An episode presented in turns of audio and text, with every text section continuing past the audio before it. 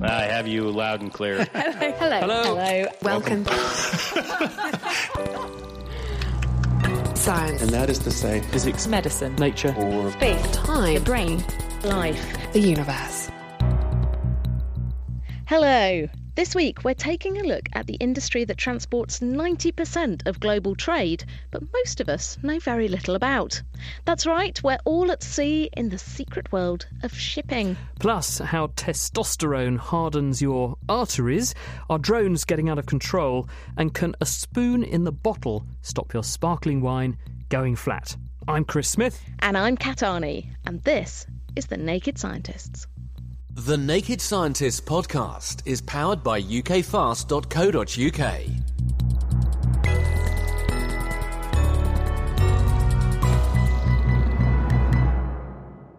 First up, heart disease causes one in three deaths worldwide. It's caused when arteries that supply blood to the heart become narrowed and stiffened, and men seem to be particularly vulnerable to this. Now, new research suggests that the male hormone testosterone might be partly to blame by transforming the muscle cells that are found normally in the walls of arteries into bone cells, which build up calcium and then stiffen the tissue. Vicky McRae led the new study, which was carried out at the University of Edinburgh. So, this study shows that testosterone, which is one of the main hormones in men, um, can act on blood vessels and heart valves in the heart to increase the hardening of this tissue. And this is important because um, the hardening of the tissue can be linked to the um, increased likelihood of a patient getting heart disease. So, is it fair to say that this does go some way towards explaining why men might be more at risk of heart disease, which they are, than women? Definitely, the hardening of blood vessels has been previously correlated with increased risk of heart disease, and it's been shown that men are more susceptible to heart disease. So I think this really fits well with this um, theory. So, how did you show that the androgen, the testosterone that men have, makes the vessels harder? What did you actually do? So we used samples from patients who have hardened valves and hardened blood vessels, and we studied these. We also looked at cells that we'd taken from the walls of arteries, and we put these into dishes in the laboratory and studied these by adding testosterone and other agents that cause the cells to harden in a similar way to that that happens in the patients. Do we understand what actually causes the hardening? Why are things getting hard in the first place? Well, the main difference is you've got your cells in your arteries are actually becoming more bone like. So they're undergoing this transformation to become more like bone tissues. And you actually see molecules that are associated with normal bone development and bone growth turning on in these diseased tissues. So it's the process of the blood vessels actually almost becoming like another tissue, which is enabling this process to happen. And the calcium that we associate with the skeleton, does that build up there as well? Yes, so you get a formation of little crystals, which are a mix of calcium and phosphate in the blood vessels and in the valves. So calcium plays a very important part in this. And your experiments using the cells in the dish that you then add the testosterone to them, mm-hmm. that's making those cells become more bone cell like, is it? That's how they respond. That's right. So when we culture our cells in a dish, we add phosphate, which mimics the conditions often seen in chronic kidney disease, where the, the patients have higher levels of phosphate, which causes these cells to change into a more bone like structure. And then on top of this, when we add the testosterone, this accelerates this effect. But do you understand or have any insights into why the lining of a blood vessel needs to pretend it's a bone? Why should it respond to testosterone in that way? In general, one idea actually is it's a protective mechanism. The tissue is becoming very damaged, the cells are dying, and the um, tissue actually calcifies to almost stop any more degradation happening and to kind of stabilize the area. But at the moment, it's a very understudied area. There's a lot more to find out and a lot more research to do. What are the implications of this, Vicky? Because obviously half the population are male, so they're going to have higher levels of testosterone. Also, a proportion of the population, probably illegally, are using anabolic steroids. These are forms of testosterone that are there to bulk up muscles, but are they going to have the same sorts of effect? This research certainly highlights the potential dangers of abusing steroids and the fact that uh, adverse effects of steroids on your cardiovascular health. In terms of preventing this, obviously, at the moment, there's no real way to prevent vascular calcification or hardening of your arteries. Um, there's no drug to stop this at the moment. So the best way forward would be to have a healthier lifestyle, or take regular exercise, have a good diet. Um, at the moment, research is still ongoing to try and understand the pathways behind this process and ways that we might be able to stop it from happening. And can you reverse it? Well, that's really um, the gold standard of the kind of research field that we're into at the moment. So, not at the moment, a lot of studies focus on can you prevent it from happening in a model you know where it'll develop. But once it's actually developed, to reverse it is very difficult. Um, so, I think a lot more research needs to be done and a lot more understanding of the pathways to actually, yeah, to make the bone go away is a very difficult thing indeed. But hopefully, in the future, that would be the aim. And could we use it as a screening test? For instance, are there markers that we could use which tell us, ah, this person's at higher risk of this happening, they're at higher risk of hardening of their arteries and having a heart attack, we need to intervene with other heart sparing procedures? Definitely, I think it could be um, brought in with a whole range of other other potential risk factors that you could study. It's possible to image calcification at really high resolution now as well. So you could see tiny specks that might then develop into areas of calcification, which to the naked eye you wouldn't be able to detect as uh, imaging techniques become more and more sophisticated. So this would definitely could definitely become part of that profile. So, testosterone can harden your arteries as well as your ardour. That was British Heart Foundation researcher Vicky McRae. She published that work this week in the journal Nature Scientific Reports. As more people live into old age, the prevalence of some diseases like dementia has been predicted to rocket. But those suggestions could paint a gloomier picture than the reality. Public health researcher Carol Brayne has been looking at similar groups of people in two large studies 20 years apart, and she's found that fewer people, and particularly men, are developing the disorder than they were two decades ago. In England, we have found that the incidence of dementia has dropped by around 20% in the population if we look at people aged 65 and over compared with people of 65 and over 20 years ago. Now, why is that a revelation? You're saying that fewer people are developing dementia in that age range now than they did historically, but aren't we all getting healthier? We didn't have any reason to believe that dementia would be one of the disorders that changed as population health changes. The fact is that we didn't know whether dementia is changing in the population. So, whilst we can look at heart attack mortality or stroke mortality from routine statistics in many countries, we can't do that with dementia. You have to go out into the population and measure it and see how many people have dementia in a given population and how, how many people develop dementia over time in a given population. So you have to do that one time, and then in order to test whether it's changing, you have to then repeat that at a sufficiently long interval to see whether it's changed. Where did the initial idea that it was going to be more common, or indeed it was more common 20 years ago, come from? Because of health um, improvements and public health improvements in general, we've had a remarkable extension of life uh, across the globe. And that's continuing now, and it's continuing within the older age groups as well. Governments around the world and in Europe began to be aware that this longevity was going to create perhaps a problem for society, and we ought to be studying it and working out what were the what were the consequences of having a, a much older population. And those consultations led to uh, an investment into dementia studies, studies looking at the d- dementia in the population and risk factors and um, what might mitigate dementia in the population and the size of the problem in order to try to plan services and model into the future. How did you do the study? So, 20 years ago, we went out to the populations in um, multiple sites and um, recruited them through general practice lists, which are whole population lists. So, it was people aged 65 and over. How many of them? Over 18,000 then.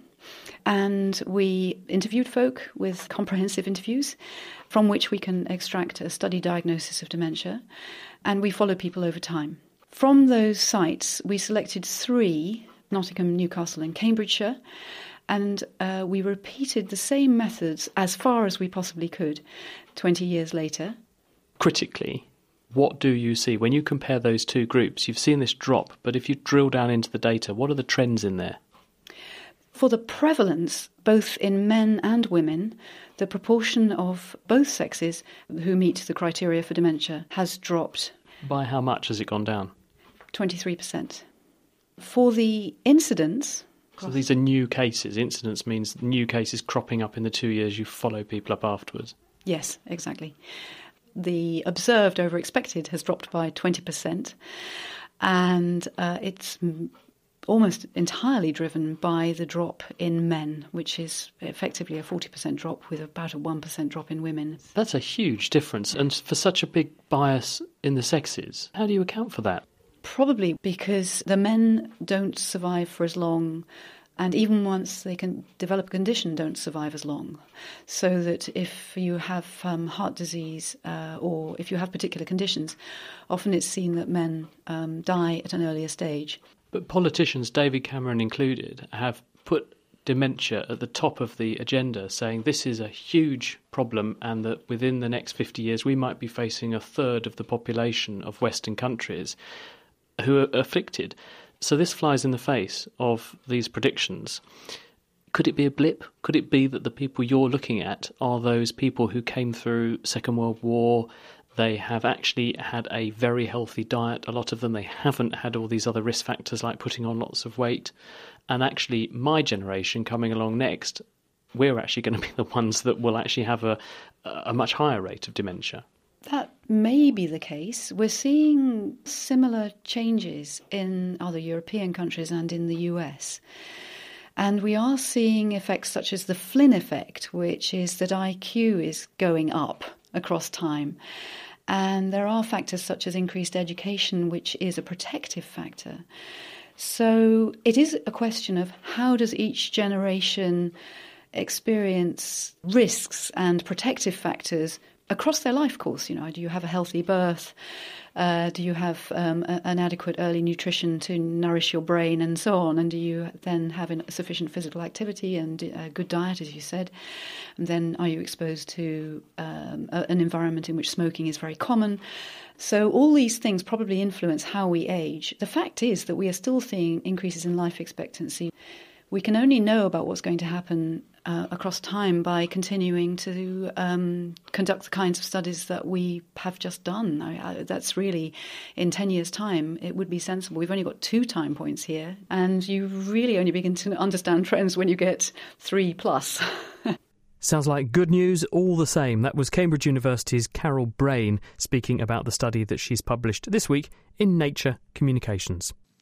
Now, last week, an aeroplane at Heathrow Airport was struck by what the pilot thought was a drone. Or maybe it was a plastic bag, as subsequent reports have suggested. But it's probably only a matter of time before it happens for real. So, what exactly are the laws around drone flight? And how much damage could they do? Our resident technology expert Peter Cowley is with us, and he's brought an example with him. Indeed, we're actually outside, so we can have a go at flying this.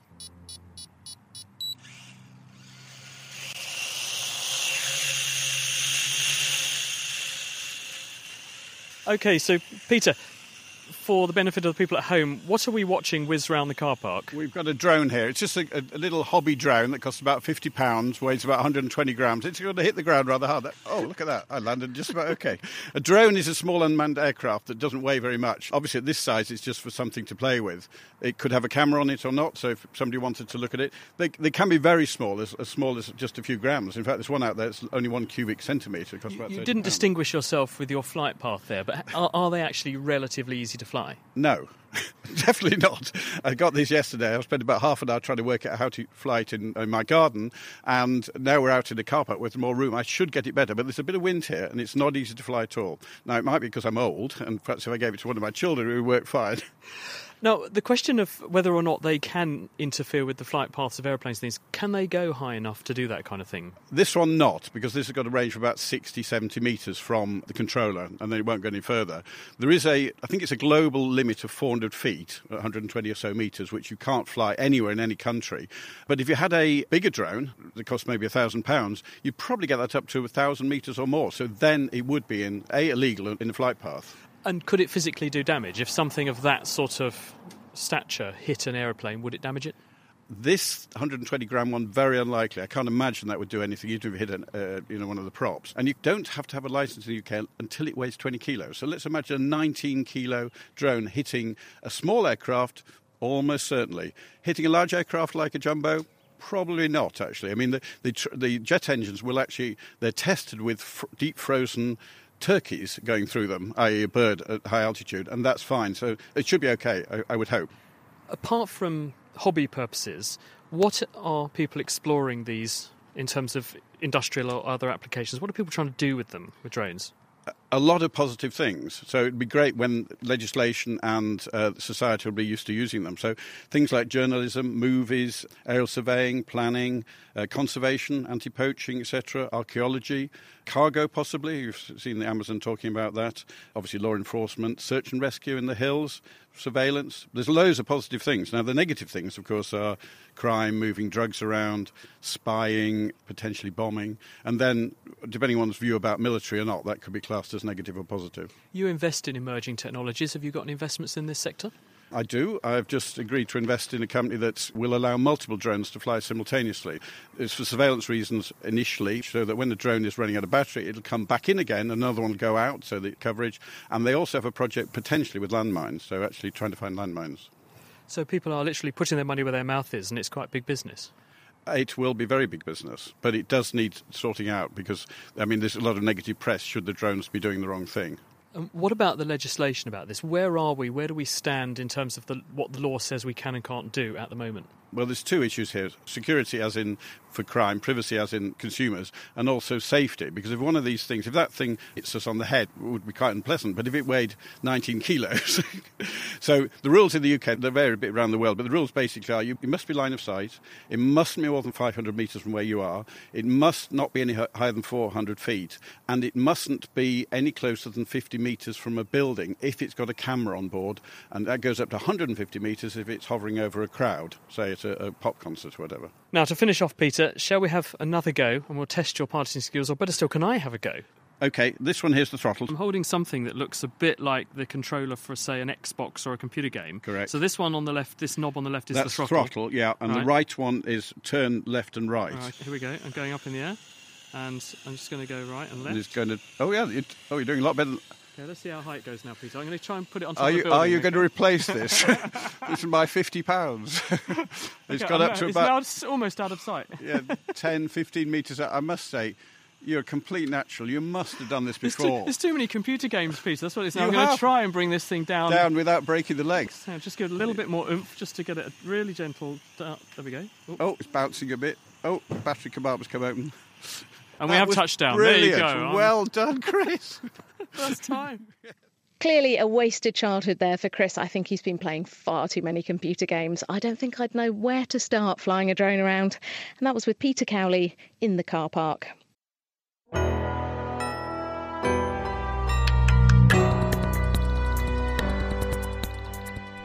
You're listening to The Naked Scientist with me, Chris Smith, and also with Kat Arney. Now, we have a favour to ask you this week because we are contenders for the Podcast Awards. We need your nominations, though. It's very simple to do this, and we've put together an article on our website to explain how.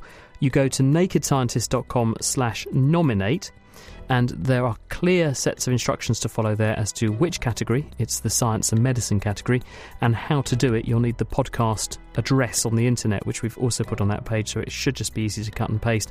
And then you put in your details and hit submit. And if we get enough nominations, then we'll end up in the voting. That's what we'd like. If you can help us, we'd be really grateful.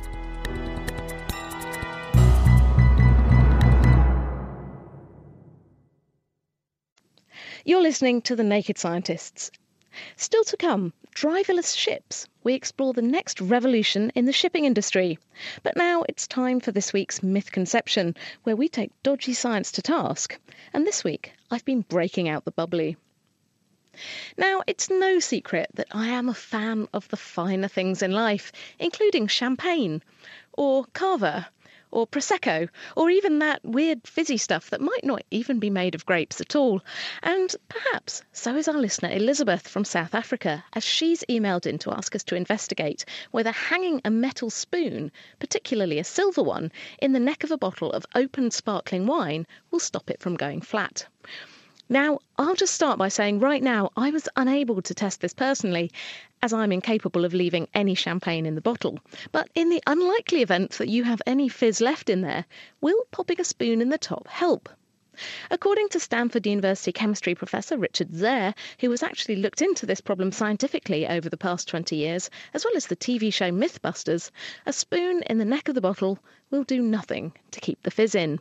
Back in 1994, Zare put the idea to the test with a panel of eight amateur testers, including his wife and some lucky colleagues. In a blind test, they slurped their way through samples from five pairs of temperature controlled bottles of sparkling wine, which had been treated in various ways.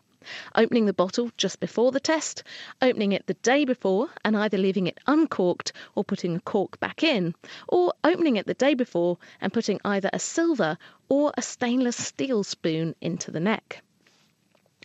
Weirdly, they found that while the spoons did nothing to help the booze keep its fizz, they actually found that recorking it made matters even worse, although other experts suggest that this is actually the best way to trap the bubbles in your bubbly.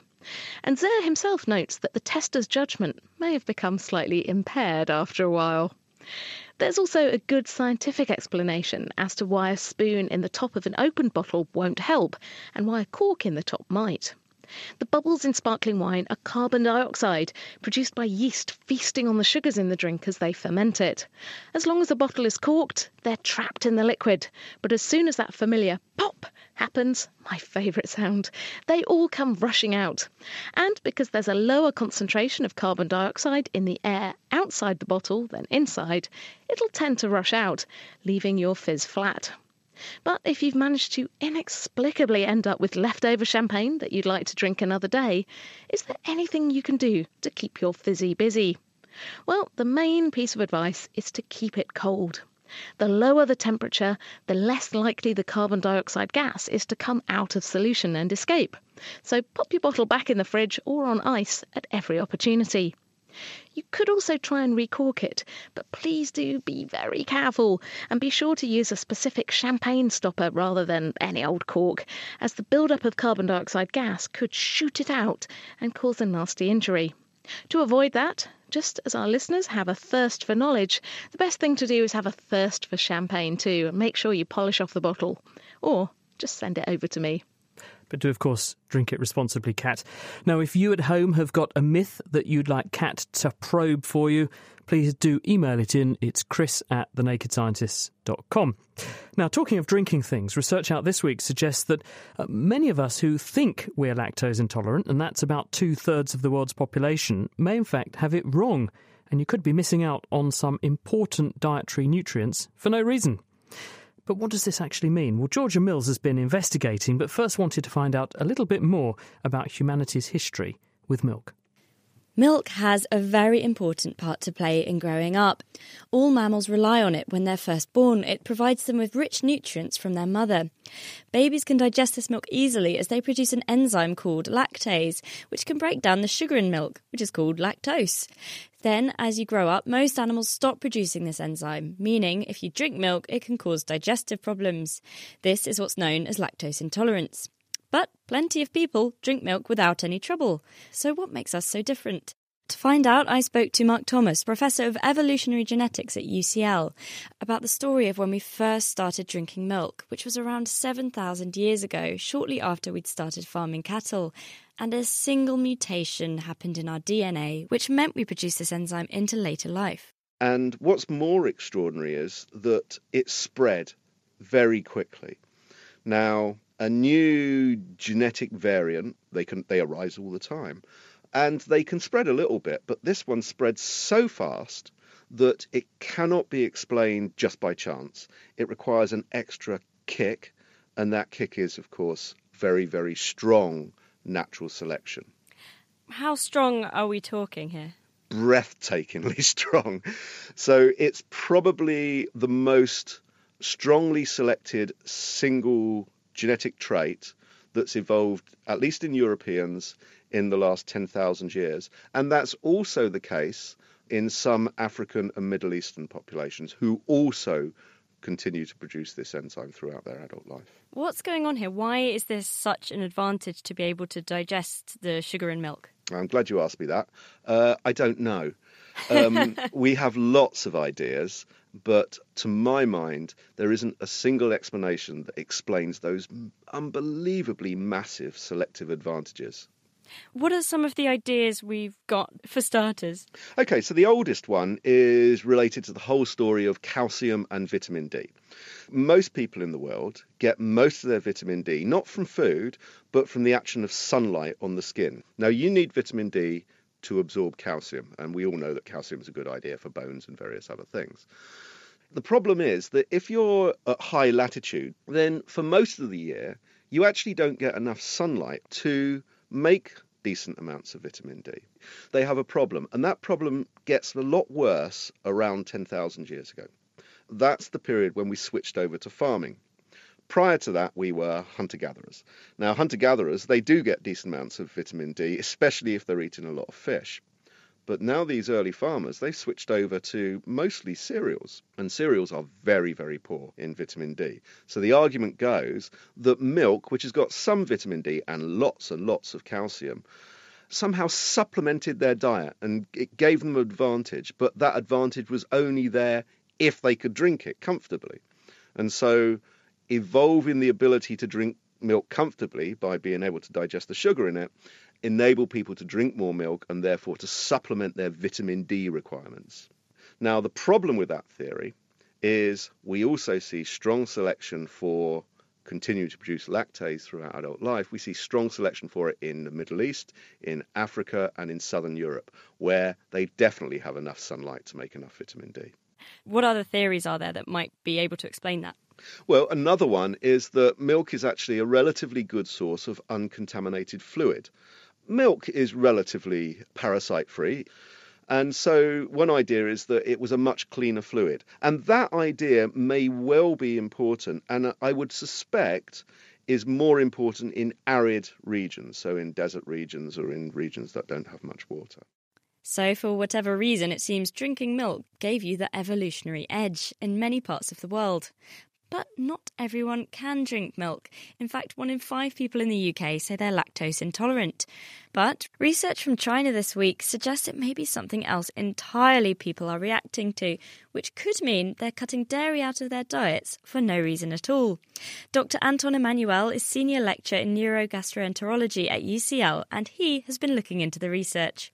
The background to this is that a lot of people feel that they can't tolerate milk products and they label themselves as being lactose intolerant. And what we find when we formally test for that is that a lot of people aren't. And what this study does is to illustrate something which there is something else in milk other than lactose. There's lots of things in milk, but one of those things could be a particular protein which can cause problems. What's this protein? So the protein is something called the A2 protein. It's part of a protein called casein, and that protein is something which some people can digest perfectly and some people probably don't digest as well. And so some people not digesting this might just identify themselves as lactose intolerant when actually it's something else going on. Yes, there's many things in milk, as we say, and one of those things could be this protein, which could be the thing that's causing problems.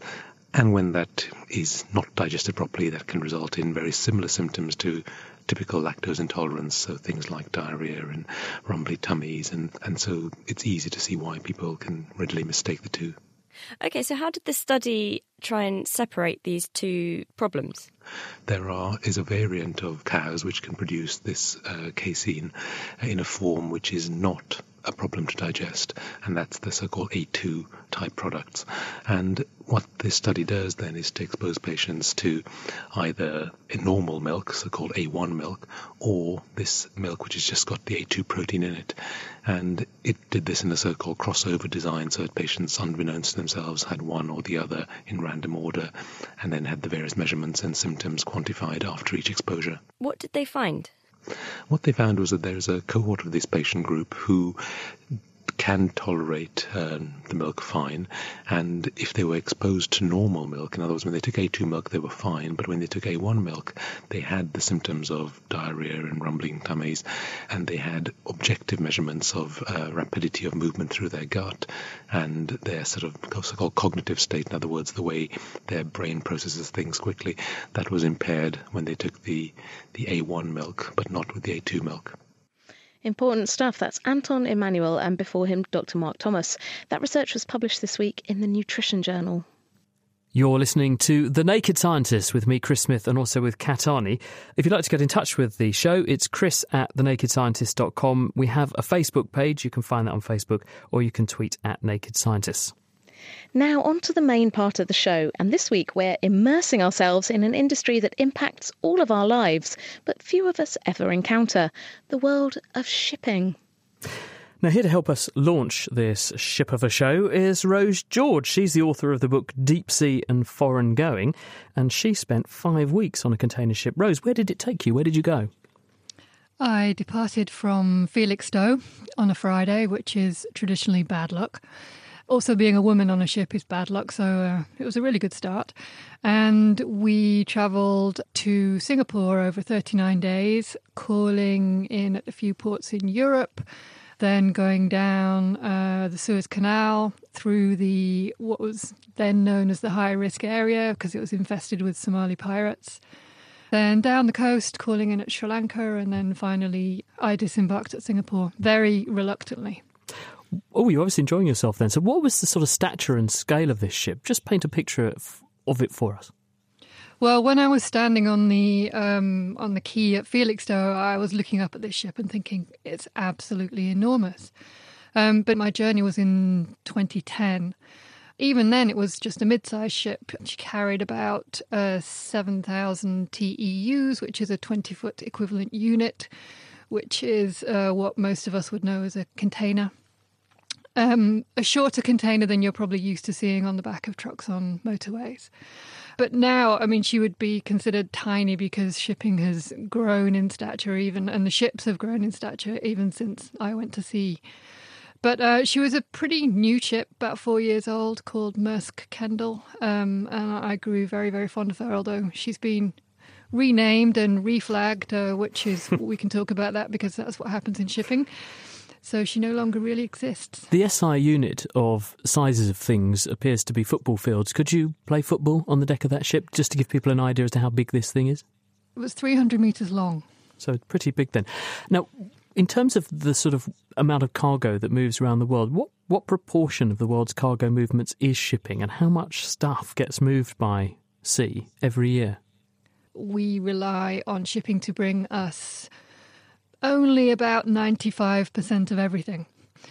Other countries, it can vary, but generally worldwide, it's 90% of everything. 90% of world trade travels by ship. And um, when I was looking into doing this book and researching the book, and I asked my peers and my friends and, and people on Twitter, and how much stuff do you think travels by ship? And the answers were just wrong all of them were wrong. So it was 20%, 30%, 40%. And the trouble with shipping is that it's it's so efficient that people have kind of lost sight of it. And there are other reasons we've lost sight of it as well. But it, it just comes and goes every day 80,000 to 100,000 ships, bringing us all this trade from the other side of the world very cheaply, very efficiently, and by people who we don't tend to encounter anymore because the, the role of seafarer is now taken by countries in the developing world usually. Uh, and so we don't tend to encounter working seafarers in the industrialized world anymore. And are those people treated as well as someone who would expect employment law to be implemented in terms of what we would define good employment? Well, it varies. To give you one statistic, the International Transport Workers Federation, which is the main seafarer union, every year has to claw back $30 million in money that should have been paid in wages to seafarers but isn't. So the thing is with shipping is because of how it's uh, made up and because 60% of ships now fly what's called a flag of an open registry or a flag of convenience. And what that means is once you're out on the high seas, then the ship is governed by the state that operates that flag and you can switch flags very easily, and some flags are better than others. And they control labour laws and, and um, wage levels. And so, if you want to be unscrupulous and operate or ownership, it's quite easy to be that. Luckily, most people aren't, but there is still a lot to be cleaned up in shipping and not just welfare standards. That said, there is a law which came into force a couple of years ago, which has been called the Magna Carta for Seafarers. And it's hopefully going to change things, but it, it's such a disparate and vast and and wide industry with so many um, nationalities involved and ships going through jurisdictions and having a flag from one country, an operator from another, an owner from another, crew from yet more, and, and boxes from all over the world. There's, there's really no industry like it. Doesn't sound like it. What are the other problems with shipping? We often uh, dwell on things like climate change and greenhouse gas emissions when we're talking about sort of land based movements. What's the equivalent for shipping? are they well regulated? Is it well monitored? People often talk about something called the lawless ocean or the lawless sea. And I usually say there's plenty of laws uh, regulating the high seas. The IMO, the International Maritime Organization, which is the agency which oversees global shipping, is constantly giving new regulations and, and new laws. The trouble is is enforcement, and that's where a lot of the problems arise because of, again, the very disparate multinational and mobile nature of shipping, it can be very difficult to enforce something. Now, you mentioned you were very sad to get off your boat when you had to depart in Singapore. So, what's your most memorable experience? It was probably when we hit the pirate area and suddenly the ship changed and somebody had gone around and cut out cardboard boxes from the bond store, so the kind of tuck shop. So suddenly all the all the portholes and the windows were covered with pictures of rosy Apples or Benson and Hedges cigarettes cigarette cartons, or um, and that really um, really changed the mood on the ship. I bet it did. Thank you. I bet it was a really eye-opening journey as well. Thank you, journalist and author Rose George. And I do thoroughly recommend her book Deep Sea and Foreign Going. It's fantastic. As Rose mentioned, one of the big problems with shipping currently is the welfare of the workers on board some of these ships. To deal with it, we could, of course, improve legislation, but a more radical move might be to take people off ships altogether, and it might also save money. The idea of driverless ships might sound far fetched, but it's something that UK based multinational specialist engineering giants Rolls Royce are actively developing. Connie Orbach went to meet the team in Helsinki, Finland, where the work is taking place.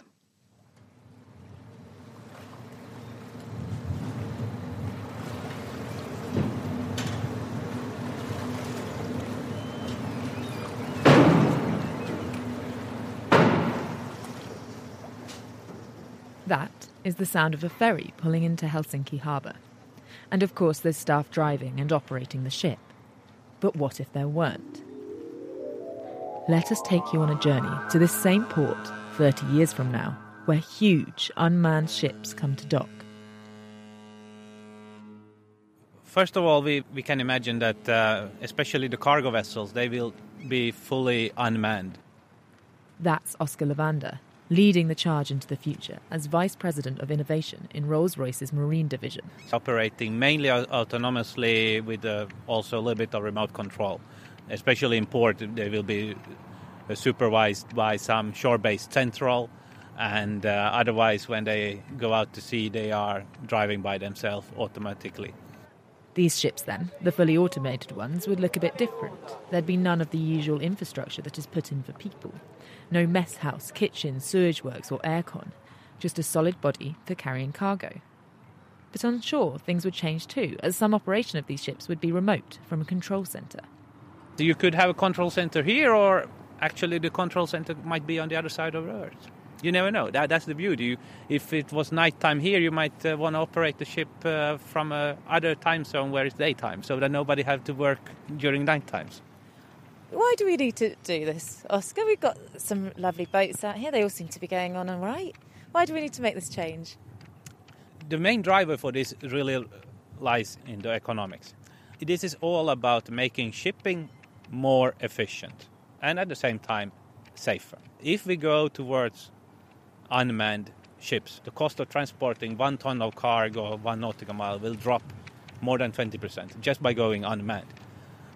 Well, that all sounds pretty tempting, but how feasible is this, and what do we need to do to get there? A ship sets sail for America, but there's no one on board.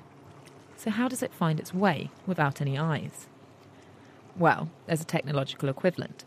As leader of the technology research, Jonne Poikonen from the University of Turku explains. Basically, we need technology to perceive the surroundings of the ship. We need different kinds of sensors to guarantee that we can operate in all different kinds of weather conditions and even different kinds of situations. Because, for example, cameras don't work in the dark or don't work in bad weather conditions, and they don't give distance to the targets, whereas radar gives you distance and works in any condition, but you cannot really recognize uh, the objects from the radar, radar, data. So you have to combine both the best uh, properties of different types of sensors. With its huge number of sensors combined to make one almighty super eyeball, my boat can now see everything. But there's something ahead. What is it? And how does our ship know what to do? Divert? Mow on forward? What? Here's co lead, Tampere University of Technology's Mika Hyvönen. We first, of course, need to classify what they are, and we need to recognize where they are based on the maritime rules. So, how we need to react. The data is all collected in, and based on many past experiences and thousands and thousands of photos, an algorithm matches it to buoy or whale. How we need to react then defines the method we select, and those methods are already available. Those algorithms, of course, they, they are in aviation and also uh, autonomous cars. And uh, when the situation is defined, you need to react like this, then you need to ask permission from the ship intelligence. Okay, that sounded fairly straightforward. Just follow the algorithms. And loads of this stuff has already been developed for cars, so it's just a case of repurposing. But then again, a little car on a road seems like a bit of a different beast to a massive great container ship in the middle of the ocean. Jonne again. The most crucial thing is reliability and reliability under every weather condition and every situation. This is something that hasn't been really demonstrated in the automobile side. On the sea, it's even worse because the conditions are usually worse than on the highway. On the other hand, because the number of ships will in any case be much smaller than the number of cars. We can also apply the connection to a remote control center which can monitor the ship and aid it if, if it cannot perform by itself. So I see that this is something that cannot be really done in cars. You cannot have a control center for millions or billions of cars, but you can have that for ships. So uh, in some cases it might be easier to implement this in the short term at least in the marine side than for cars. That's the technology side of an automated ship sorted then. There's still a lot of work, but it's mainly fine tuning. But back to Oskar, I can imagine there are a few other things we're going to need to consider. We also need to have a legal framework. So, if we want to make these ships reality, we need to define the rules, so to speak, that, that apply to them. And, and uh, the thing is, with today's rules, they are not always written in a way that see the possibility of unmanned operations. So we need to clarify the regulation and the law and also the liability. Is it normal marine liability for these ships or will it more shift towards of a, a product liability case? A similar thing needs to be overcome for automated cars as well. Exactly. Similar problems uh, or, or topic, but of course the challenges are a little bit different. And I guess when people think about this, they're going to be slightly worried about the safety as well. I mean, it sounds a bit scary having all these giant automated ships running around the world with no one to control them. I would actually say the opposite. These ships will be safer than today's ships. And actually bringing better technology and uh, creating a better situational awareness and adding some automation on top of that will improve the, the safety of vessels. We need to remember that today most marine accidents are related to human errors. That would be between 75 and 96 percent, depending a little bit on which study you look at. And a big part of these uh, human errors are basically due to fatigue or just the crew not being concentrated. So we can basically improve the safety because we need to remember a machine does not get tired. That's the beauty of it. It's intriguing, isn't it? We look forward to 2020 and beyond. That was Oskar Levander, and before him, Jonne Poikonen and Mika Hyvönen, who all work on Rolls Royce's Advanced Autonomous Waterborne Applications Initiative, which is set to see their first partially remote control vessel in the water by the end of this decade.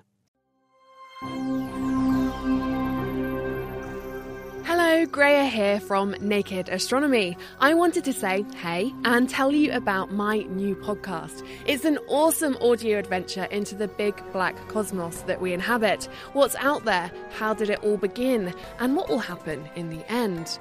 Presented and produced by yours truly, you can find it on most podcasting platforms. Just search Naked Astronomy.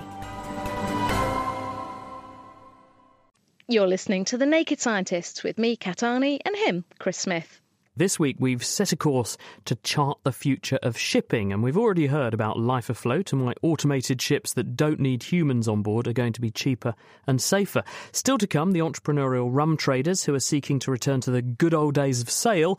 But first, what about the environmental impact of the shipping industry? Well, it is pretty significant. Global shipping currently has the same size carbon footprint as the whole of Germany, and the International Maritime Organization, or IMO for short, has predicted that this figure will rise by up to 250% by 2050. At a recent meeting of their Marine Environment Protection Committee in London, the IMO failed to reach agreement on a plan to curb future emissions. All the same, what can we do to make our boats greener? Professor Sandy Day is Professor of Marine Hydrodynamics in the Naval Architecture, Ocean and Marine Engineering Department at Strathclyde University. He's here to take us through it. Hi, Sandy. So, how efficient are these big ocean going cargo ships? Well, as Rose already said, the ships are already very, very efficient. They're a very, very efficient way of moving large amounts of uh, material around the world uh, relatively slowly. So if you want to make ships better, most likely you're not going to get a 50% improvement. But what you can hope to do is to get a few 5%, maybe 6 7% improvements, and maybe add a few of these together. And with that, you may be able to make some substantial inroads. It's the sort of every little helps approach to it. Aggregation of marginal gains, uh, the, some of the sporting people call it. So, how can we do this? How are some of the ways that, that you and other people are looking at to make ships more efficient? The most obvious thing you can do is try and reduce the drag of the ship, how much force you have to apply to it to push it through the water. And there's a number of ways that you can do that. Uh, one of the things that you can do is try and reduce the friction between the, the hull and the water.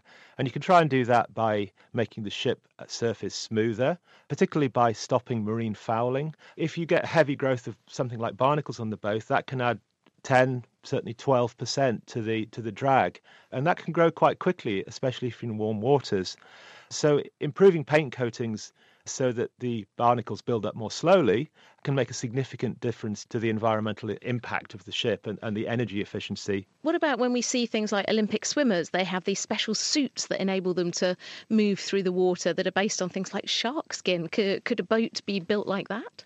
Well, in, in principle, yes, it could. Uh, and if you look at the very highest levels of sort of competition, if you look at things like the America's Cup yacht races, people have explored some of these sort of textured surfaces, nano surfaces, some of these things. But on a ship, the, the, the problem is that first of all, the environment's uh, pretty harsh. You know, you, you've got to be out at sea for extended periods between cleaning, and the ship's just very, very big.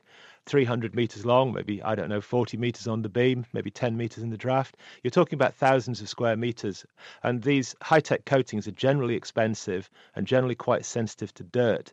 So it's not something you're expecting to see on a large ship. And what about things like the actual the engines, the propellers, even the fuel that's being used? Are there any things that can be done to make that more efficient? For the propulsion systems, yes, there's there's lots you can do with the propellers. You can improve the flow into the propeller. You can try and extract some of the wasted energy in the flow behind the propeller. Try and improve the interaction between the propeller and the rudder. So there's there's lots of things you can do with the hydrodynamics, the flow of water around the propeller. Again, most of these things you'd be expecting single digit improvements. Of course, it depends where you start. If you've got a very old ship with a very poor propeller, you may, you'd be expecting to get a better improvement. So, given that there are all these ways that we could make shipping more efficient, what is the motivation? What's the encouragement for the people that own ships, the people that run ships, to actually do any of it? Well, of course, the the main motivation is to save money because if you make ships more efficient, you spend less money on fuel, and uh, big shipping companies can spend a billion dollars or more a year on fuel. Even a, a relatively small percentage change can can make a big difference. But one of the problems is that people don't typically own a ship for 25 years and then scrap it at the end. People generally operate ships for fairly limited times, and that means that if you want to invest some money in energy saving, you have to pay that money back quite quickly, which means typically you're looking for quite big gains, and that can be difficult. Are there things that people could do, maybe sort of rerouting shipping routes to make them more efficient? Absolutely. There's there's a number of operational things you can do. There's a lot of work going on, people trying to improve weather routing uh, so that you can try and avoid storms, that you can avoid adverse wind, for example, and big waves, because that tends to use up a lot more energy in the ship. It sounds like that there's quite a lot of complexity in this. You know, you've got to get your ship working as efficiently as possible. You've got to get shipping as a business working as effectively as possible. And then what about the role of legislation? And you, we've talked about the International Maritime Organization. Is there anything that the law can do to try and improve efficiency? as Rose mentioned earlier, that shipping is governed by the IMO, or the International Maritime Organization, which, which is essentially a UN agency. Uh, and it's difficult to, to make a big change for existing ships, but what they've done is they've legislated for new ships and they've used a, a, an energy efficiency standard which is called the EEDI or the Energy Efficiency Design Index. And what that does is it, it's a formula that estimates in a bit of a simple way how much CO2 is generated by a ship to carry any, any given ton of cargo one mile. The idea of this is that there are prescribed target values for different ship types and different ship sizes, which you have to meet when you build, you design and build a new ship. And those target values are going to get more challenging over, over time. And, and the intention is that by 2025, that any given ship will have 30% less CO2 emissions compared to a, a typical ship which existed between 2000 and 2010. So there, there is some legislative push there. This all seems like quite long term, sort of slow moving stuff. Is there hope that there can be any immediate or quick efficiency changes to be made? Because, you know, we've had the, the Paris Agreement, climate change is something that people are very concerned about, and it feels like now, now, now, now is the time. Yes, it's very difficult with ships because, first of all, you've got this huge stock of existing ships. And even if somebody invented some fantastic new ship, which did have some enormous uh, improvement, it would take many, many years to replace the existing ship stock. But the other problem is basically a political problem. It's very difficult to get agreement between the 171 members of the IMO. So there's quite a lot of inertia in the system. Things tend to unfortunately happen rather more slowly than you might like. Uh, just like boats going across the ocean. Thank you very much. That's Professor Sandy Day from Strathclyde University. So it seems that in the world of shipping, there's not going to be any huge green revolution, but aren't we possibly missing a trick here? Because ships were around long before the Industrial Revolution came along, and they managed to make it all around the world without burning any fuel. That's because they use the power of the wind. So, could, paradoxically, the future of shipping lie in its past? Con Orbach met with one entrepreneur who certainly thinks so. My name is Alex Geldenhuys, and I am a rum broker currently. That's such an exciting title. Alex is founder of New Dawn Traders, a company whose motto is Fair Trade by Sail. We work with a sailing ship, an engineless sailing ship called the Tres Hombres. It's a square rigged brigantine about 75 foot long. It's been working for the last seven years, sailing across the Atlantic to the Caribbean and back, bringing cocoa, rum, and coffee. We import some of those barrels of rum and cocoa beans into Cornwall, where we make chocolate and bottle our rum. And I'm now taking that to market. Now, of course, there was a certain amount of energy required to build the ship in the first place, and there's transport at either end, food for the crew, etc. But by using a ship with no engine at all, Alex and her team get about as close as possible to zero emission cargo transport. So, Alex, tell me a bit more about this boat. It's not that old. The hull was built in the 40s. It's a German minesweeper. And um, the rig was actually designed um, afterwards during the refit, but designed according to the old fashioned uh, square rig brigantines. Um, so she's incredibly efficient, actually, and she's built to travel with the trade winds, which is what has traditionally carried ships across the Atlantic for hundreds, if not more years. The term trade winds refers to the pattern of winds from the tropical high pressure belts in the north and southeast of the globe to the low pressure zone at the equator. They can take you from Africa to the Americas and from there on to Asia. With these winds at your back, you're onto a winner, but move against them and you're, well, a little stuck. Yeah, completely. I mean, the sailing technology is obviously designed to work um, with the winds. Um, and square rigs are specifically designed to take on the full force of the trade winds, which carry the ships across the ocean. Um, but within that, we're quite maneuverable. But obviously, if we hit the doldrums, then we have to sit and wait. And I bet that causes havoc with your speed. Well, we work out her schedule at four knots per at four knots, um, but she actually does a lot better than that, averaging around six to eight, and then in strong winds, even up to 12 knots. So, how does that compare to a motorised boat, a boat with an engine? Well, it's totally different. a boat, a cargo ship, a container ship can go about 20 knots. So, it's a real steamer. That definitely does sound like a bit of a drawback to me. Perhaps sailing boats just don't have the power of those with engines.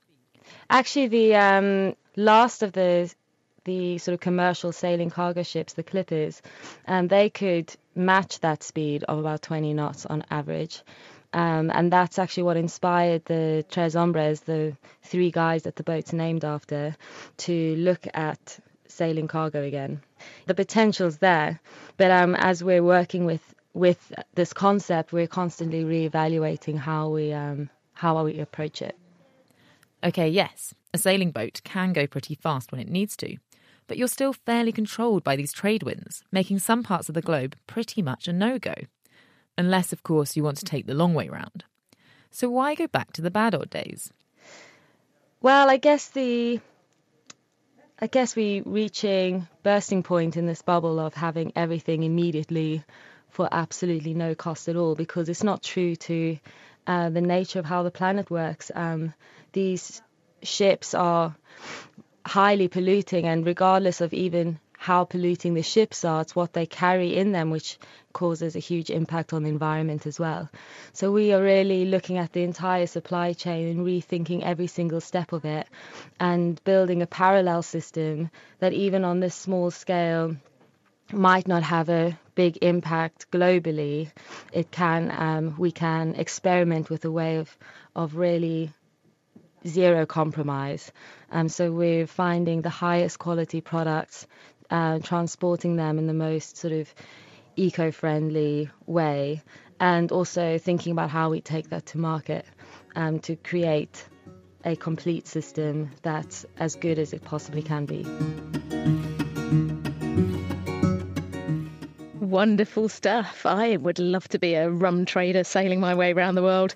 We will have to see if their business model is successful. That's Alex Geldenhuys from New Dawn Traders. And thank you to our other contributors this week. That's Rose George, Oskar Levander, Jonne Poikonen, Mika Hyvönen, and Sandy Day.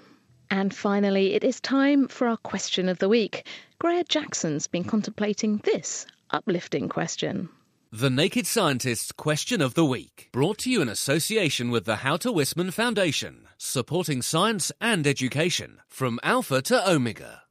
I recall once watching a program about elevators, which inferred that there was almost no restriction in the speed that an elevator could ascend for the human body, but there was a limiting speed for the descent. Is this true? Well, Paul, lucky for you, I know an engineer at Cambridge University who knows a thing or two about lifts. Meet Dr. Philip Garsed. A typical express lift can travel at speeds of up to 22 miles an hour, although this year we'll see the first high speed lifts capable of travelling at over 40 miles an hour. Now, what confuses me is that trains can travel at up to 360 miles per hour. Lifts go at a measly 22 miles an hour on average. I wanted to know why elevator engineers haven't quite cracked this nut. So come on, Philip, explain yourself. The main difference with a lift is that it goes up and down. Because the Earth's atmosphere gets thinner as you go higher, a person in a lift experiences a change in air pressure as they travel. On a fast lift, this change is rapid enough to cause noticeable pressure differences in the body. One of the most sensitive parts of the body to changes in pressure is the ear. This is because the inner ear is quite well sealed, and air has to travel along a thin tube known as the eustachian tube to leave or enter. As a result, it can take a while for a change in pressure to equalise across the eardrum. And a pressure difference across the eardrum causes it to bulge, and that's uncomfortable at best and can even be a painful experience. It just so happens that this pressure equalisation works better if you're ascending rather than descending. And this is because the walls of this eustachian tube are a little bit floppy, a bit like the neck of a balloon. Air comes out easily when it's inflated, but it's a lot more difficult to get air in. And if you've been in a plane, you'll probably have noticed that landing is much more painful on the ears than takeoff, even though the aircraft descends much faster than it descends. And it's the same with lifts. They can go fast on the way up, but have to go slower on the way down.